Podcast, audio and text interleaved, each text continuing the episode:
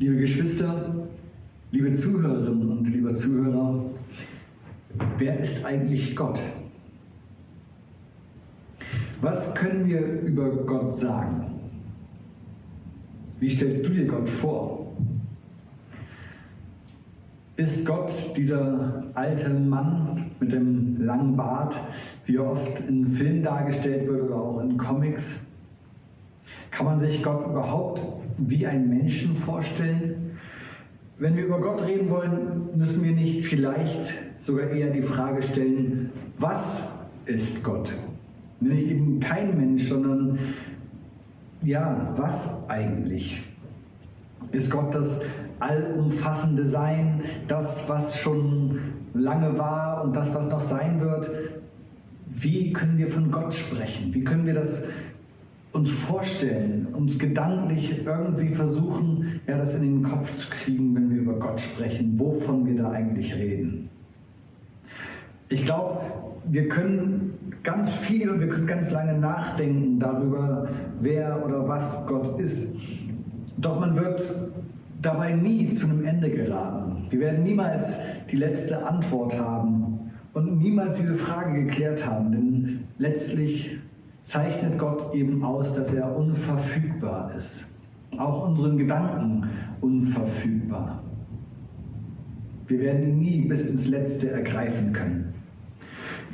Das muss aber natürlich nicht heißen, dass wir nicht trotzdem fragen könnten, wer oder was Gott ist, dass wir es nicht fragen sollten oder dürften. Natürlich können wir uns darüber Gedanken machen. Wer also ist Gott? Diese Frage möchte ich dieser Predigt voranstellen. Vielleicht hast du dich das auch schon gefragt. Vielleicht hast du auch eine für dich befriedigende Antwort gefunden. Und vielleicht ist diese Predigt ja eine Hilfe dabei, die Gedanken zu machen und einen Schritt weiterzukommen. Gott ist ein Gott der Offenbarung. Das heißt, Gott ist ein Gott, der sich zeigt, der sich zu erkennen gibt, der sich uns Menschen zu erkennen gibt und der von Menschen erlebt werden kann. Und da, wo wir ihn erleben, da, wo wir etwas von ihm spüren, dort, wo wir sein Handeln erkennen, da erfahren wir etwas über ihn und etwas von ihm. Da zeigt er sich uns. Und dort, wo solches Erleben und solches Zeigen und solches Erkennen geschieht, dort können wir dann also Gott ein bisschen auf die Spur kommen. Ein eindrückliches Erlebnis, wie jemand Gott auf die Spur gekommen ist, das finden wir in der Bibel im zweiten Buch Mose. Und zwar in der Geschichte vom brennenden Dornbusch. Dort, wo Gott sich Mose zeigt, um ihn zu beauftragen, um ihn zum Anführer zu machen seines Volkes. Mose wird beauftragt, das Volk Israel aus der Gefangenschaft, aus der Sklaverei herauszuführen, es in die Freiheit zu führen, aus Ägypten heraus in das eigene Land, in das gelobte Land. Und Mose fragt dort also Gott. Und er sagt, siehe, wenn ich zu den Israeliten komme und spreche zu ihnen, der Gott eurer Väter hat mich zu euch gesandt. Und sie mir sagen werden, wie ist sein Name? Was soll ich ihnen sagen? Gott sprach zu Mose, ich werde sein, der ich sein werde. Und sprach, so sollst du zu den Israeliten sagen, ich werde sein, der hat mich zu euch gesandt.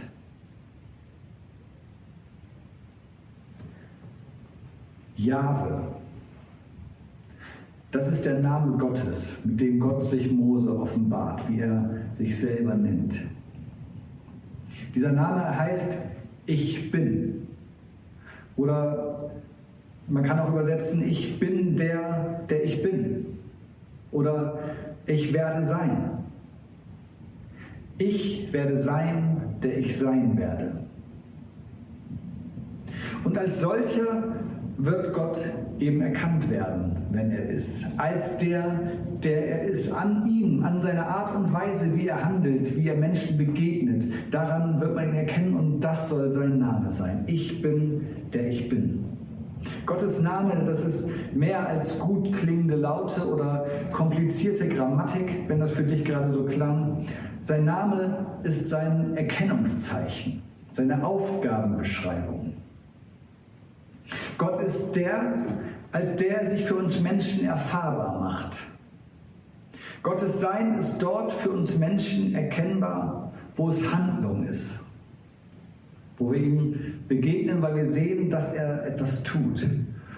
Und Gott handelt dort, wo Menschen erfahren, er ist. Tatsächlich, er ist. Dort, wo der, der von sich sagt, ich bin da, da ist. Ich möchte uns jetzt den Predigttext lesen und der steht im Evangelium nach Johannes. Und ich lese uns die Verse aus Kapitel zehn, elf bis sechzehn und siebenundzwanzig bis dreißig. Jesus Christus spricht dort: Ich bin der gute Hirte. Ein guter Hirte ist bereit, sein Leben für die Schafe herzugeben. Einer, der gar kein Hirte ist, sondern die Schafe nur gegen Bezahlung hütet, läuft davon, wenn er den Wolf kommen sieht, und lässt die Schafe im Stich. Und der Wolf fällt über die Schafe her und jagt die Herde auseinander.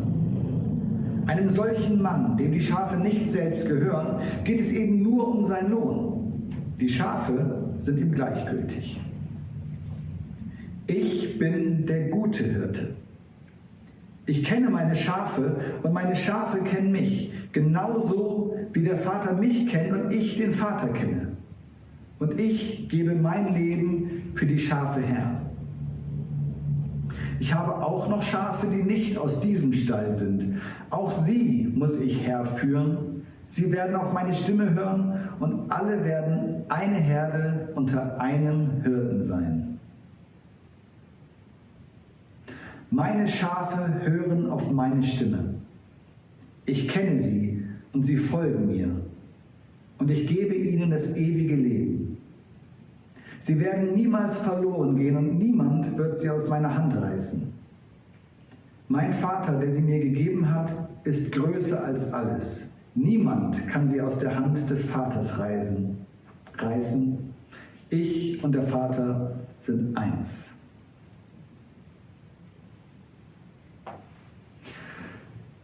Ja, liebe Geschwister, da ist er wieder, der Ich Bin. Jesus. Ich bin, sagt er. Und er sagt es nicht nur hier, er sagt das häufiger im Johannesevangelium. Er sagt, ich bin das Brot oder das Licht oder die Tür, der gute Hirte, die Auferstehung und das Leben. Ich bin der Weg, die Wahrheit und das Leben und ich bin der Weinstock. Ich bin der gute Hirte. Oder bei all diesen Ich bin Worten muss man es eigentlich noch viel drastischer sagen, anders betonen. Man müsste sagen, ich bin das Brot, ich bin das Licht, ich bin die Tür. Ich bin die Auferstehung und das Leben. Ich bin der Weg, die Wahrheit und das Leben. Ich bin der Weinstock und eben ich bin der gute Hirte. Das ist deswegen so wichtig hervorzuheben und ich kann das deswegen so deutlich sagen, dass es so hervorzuheben ist, weil die griechische Sprache, in der uns der Text hier überliefert ist, durchaus die Möglichkeit bietet, ganz schlicht, ich bin zu sagen, ohne viel Aufhebens darum zu machen. Wie in dem Satz, ich bin Tischler oder ich bin Pastor oder was auch immer du bist. Das griechische Wort dazu, das lautet eimi, ich bin. Und man müsste es eigentlich nicht benutzen, weil durch das, durch das Verb in der Regel im Griechischen schon deutlich wird, wenn jemand sagt, ich bin. Jesus aber benutzt es, ohne dass es grammatikalisch notwendig wäre. Und er benutzt ganz bewusst hier also das Ich. Ich bin, sagt er. Nicht nur Amy, ich bin, sondern Ego Amy. Das Ich ganz bewusst vorangestellt. Ich bin der gute Hirte. Wenn Jesus das sagt, dann bedeutet das zweierlei. Es bedeutet zum einen, dass er überzeugt ist, wirklich das zu sein, von dem er sagt, dass er es sei. Er spricht aus dem Brust und der Überzeugung heraus, er hat den Menschen etwas zu sagen. Er ist jemand, so sagt er es.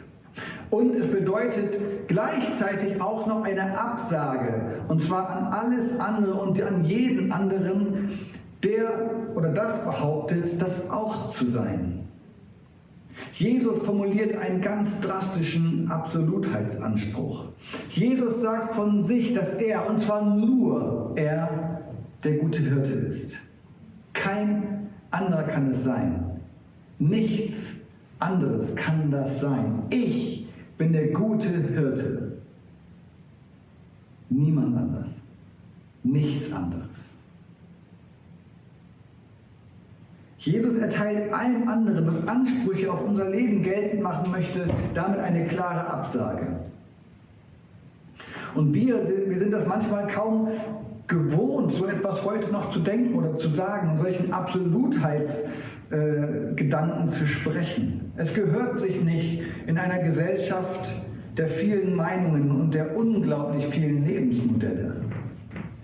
Es gehört sich, irgendwie seine Meinung zu vertreten, aber gleichzeitig lässt man auch das andere stehen. Akzeptieren, dass man selber nicht die Wahrheit gepachtet hat, sondern dass es andere Entwürfe gibt, dass es andere Überzeugungen gibt und ja, dass man das annimmt, um friedlich miteinander auszukommen. Und oft ist das genauso auch richtig. Es gehört sich oft eben nicht, diesen Absolutheitsanspruch zu formulieren. Das ist anstößig. Ganz schnell, wenn man das macht, wenn man so völlig überzeugt davon ist, dass man jetzt wirklich die Wahrheit hat und andere eben nicht, dann gilt man als intolerant oder auch vielleicht als fundamentalistisch. Aber ich denke, das ist zu kurz gedacht.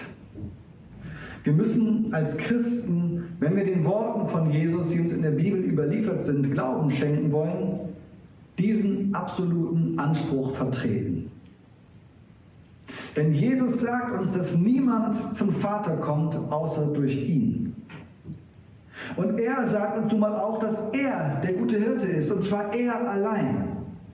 Und wenn Jesus der gute Hirte ist, dann kann es kein anderer sein. Dann kann es keinen anderen guten Hirten geben. Dann kann es nicht viele verschiedene Hirten geben und wir können uns aussuchen, welcher uns gut in den Kram passt und für welchen wir uns entscheiden wollen und dem halt dann hinterherlaufen oder uns von dem führen lassen und ihm vertrauen.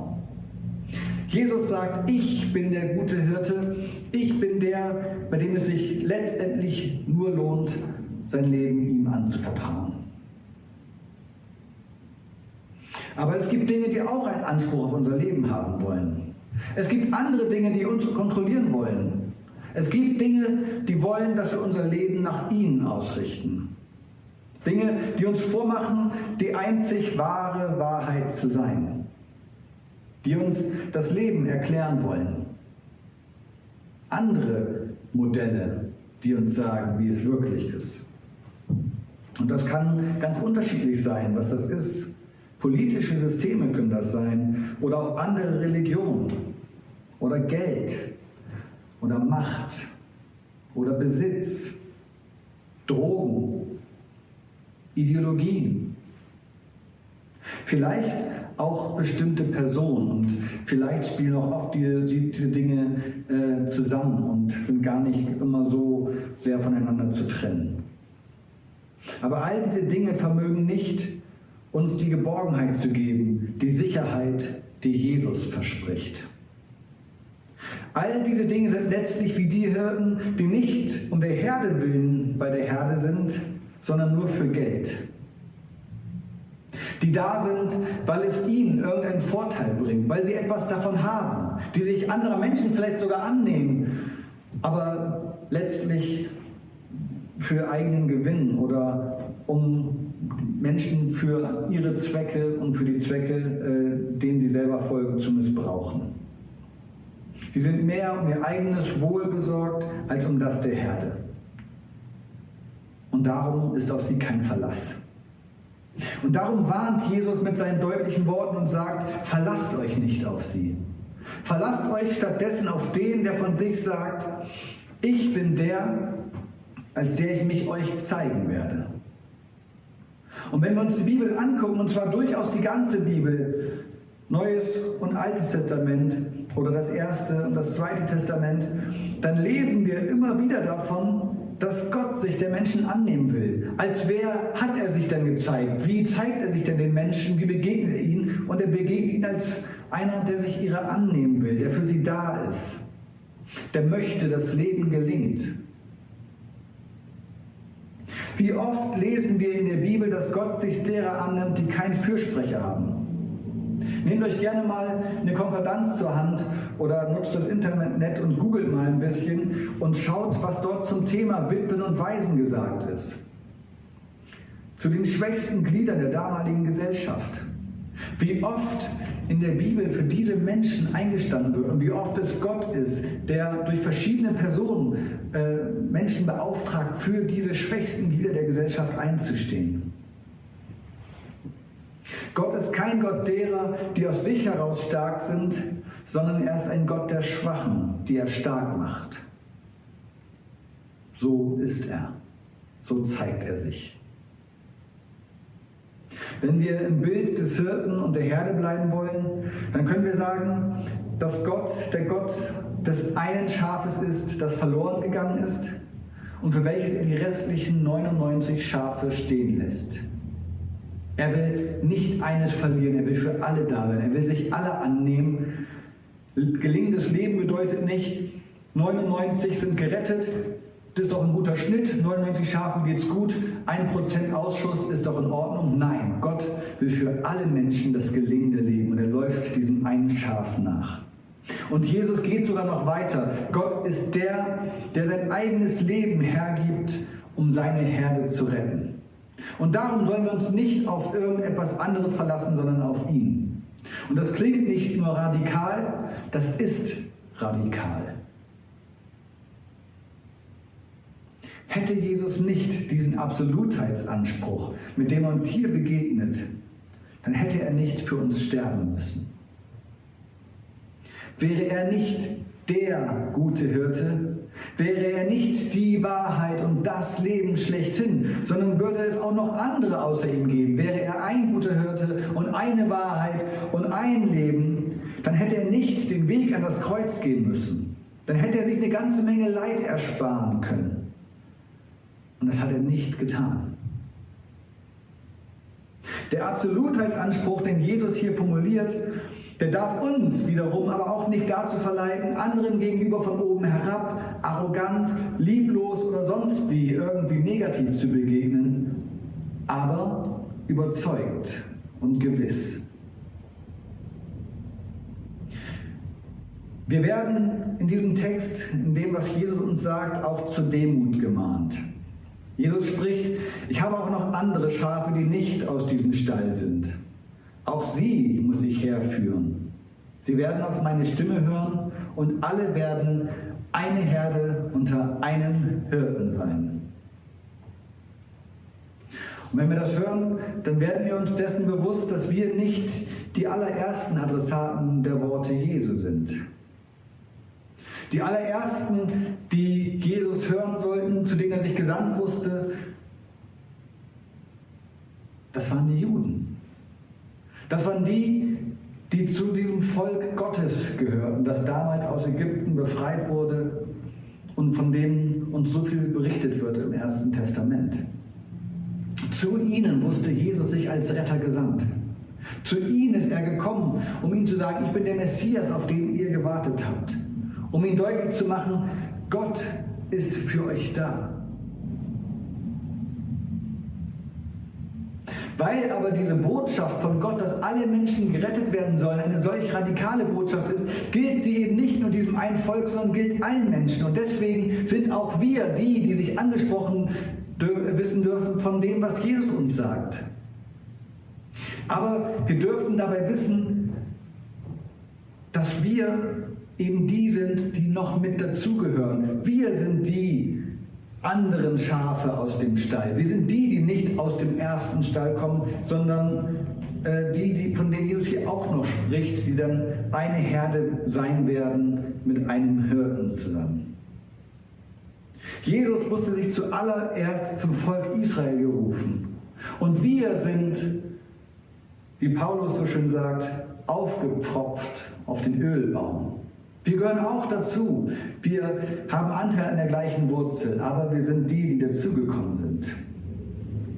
Deswegen passt es nicht, arrogant zu sprechen über andere, die noch nicht die gleichen Erkenntnisse gehabt haben wie wir, die vielleicht noch auf dem Weg sind, die noch nicht alle Erkenntnisse hatten wie wir, sondern liebevoll mit ihnen umzugehen.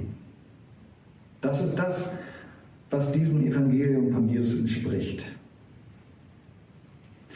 Gott sagt, ich bin, der ich bin, und ich werde sein, der ich sein werde.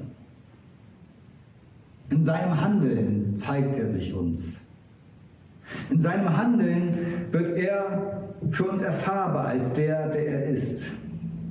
Gott ist der Ich Bin, dessen guter Wille für uns sich in seinem Tun an uns offenbart. Er ist der, der das Leben schenkt. Das Gute, das Leben, die Wahrheit. Der, der sich selbst gegeben hat für uns, seine Herde. Der eben nicht geflohen ist, als es eng wurde, und der nicht große Worte gesprochen hat, bei denen es dann geblieben wäre, sondern nach diesen Worten gelebt hat. Liebe Geschwister, Jesus hat alles für uns getan.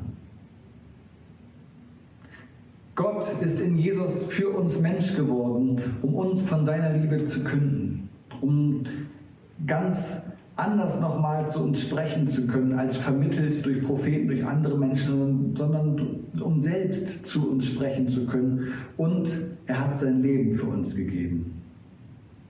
Und jetzt kommt es auf uns an. Jetzt kommt es darauf an, dass wir ihm Glauben schenken, dass wir seine Botschaft annehmen. Dass wir uns an das halten, was er uns gesagt hat.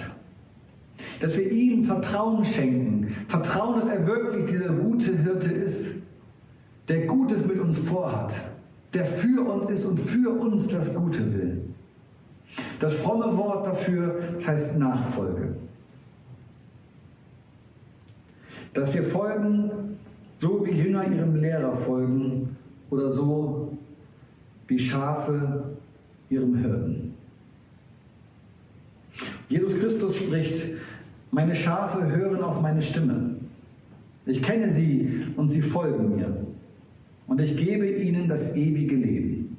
Sie werden niemals verloren gehen und niemand wird sie aus meiner Hand reißen. Mein Vater, der sie mir gegeben hat, ist größer als alles. Niemand kann sie aus der Hand des Vaters reißen. Ich und der Vater sind eins.